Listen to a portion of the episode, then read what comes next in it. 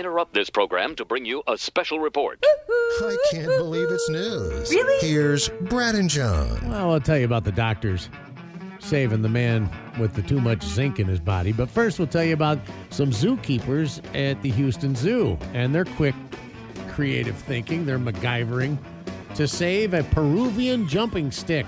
It's like a grasshopper. Okay. The keepers at the Houston Zoo wanted to save a Peruvian jumping stick, which is basically like a stick like grasshopper, after one of the not- uh, workers noticed there was a problem during the insect's molting season. You know, like they go through a molting season when it happens about six months old where they shed their exoskeleton, if you didn't know that. Uh, well, one of the Peruvian jumping sticks was going through, and during the post molt process, she had you know, she shed her exoskeleton, and her head was too heavy without the exoskeleton to to hold her head up. And so she's supposed to be climbing around in the trees and things like that, but she couldn't hold her head up. And um, so they th- they got to well, we got to figure out something to some kind of splint or something. So A head splint a or splint. body, something Yeah. for the body. Well, I mean, you know, it's like a stick. It's like it looks Yeah. like you know, and so the lady at the zoo cleaned off a, a Q-tip and uh, got some tape and whatever, and and was able to use the Q-tip against the Peruvian jumping stick's neck to keep it stable. And, and, and an extremely tiny little splint with a Q-tip. They said a few days later, the Peruvian jumping stick neck brace was removed, and she was able to support her own head because the exoskeleton started, you know, hardening up or whatever. And there she was. They said, "Okay, we can take the thing off it." That's just weird to me, you know. You're looking at an insect, going, "Something's weird wrong with that thing. What do we need to do?" They can do that. They Let's can get, get, a tiny done. neck brace for this grasshopper out of a Q-tip. I can't even get the harness off my dog without him yelping, and they can do that with a with a little grasshopper. All right, we Brad, we have the it's punishment time now for this knucklehead who we have addressed before. This is trees that we're going to. We're going to the trees in New Jersey. This is the guy who chopped down his ah. neighbor's trees, many trees, because he wanted a better view of New York City. Okay, they're they're in Jersey, but they've got a view of the skyline off in the distance. And this guy, again, without his neighbor's permission, had all these trees chopped down. I forget how many it was. It was 32, 32 trees. Okay. And he had he did have contractors come out and do it. So it was like a professional job. But I guess it wasn't they didn't clean up or something afterwards. They didn't clean up enough of it. And um and and this The guy homeowner was probably pissed. They weren't his trees. I this guy lives in a five thousand. No, it wasn't. Oh. it, it was. It was His the guy who had the yeah. It was the neighbor's trees. He chopped down the neighbor's trees on their their property.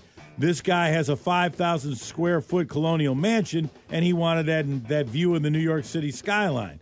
So he he commissioned this these people to come out and to pretty much de-tree the area and and then this guy lived like that for about a year and then he's like yeah you know what i'm going to sell my house now so he ended up selling the house anyway for 1.8 million dollars a half million more than what he paid for because now he's got you know he's got a better view of New York City. So somebody comes in, oh look, I get a house in Jersey with a view of the skyline.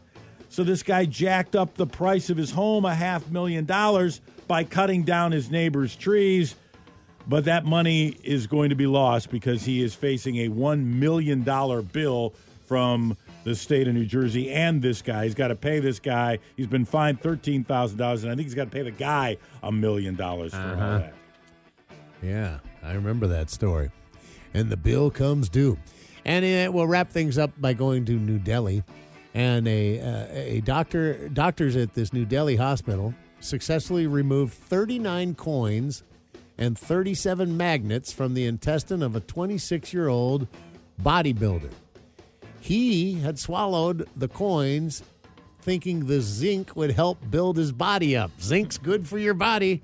Whatever. when you're weightlifting, when you're a weightlifter and a bodybuilder, Yeah. you got to have the zinc in there to. Instead of buying one of those pills that has all of the side effects, Yeah. let me just swallow the coins. You swallow the coins, and then so he swallowed the coins to help the bo- build the, the body, but the magnets, the thirty-seven magnets he swallowed, he thought would ensure the coins stayed in the intestine to help absorb the zinc.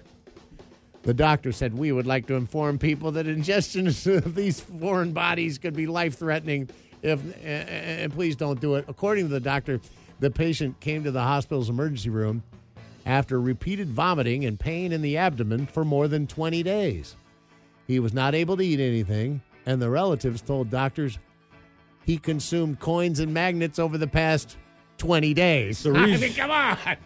The reason he couldn't eat anything was because he had so many magnets in him. Every time he went to the refrigerator, he got stuck. That's right. That's what happened to him. But they, he's gonna he's gonna make it. You know they there was some complications and whatever, but they got it out of there. And they said, dude, if you want zinc in your diet, there's better ways to do it than eating coins and magnets.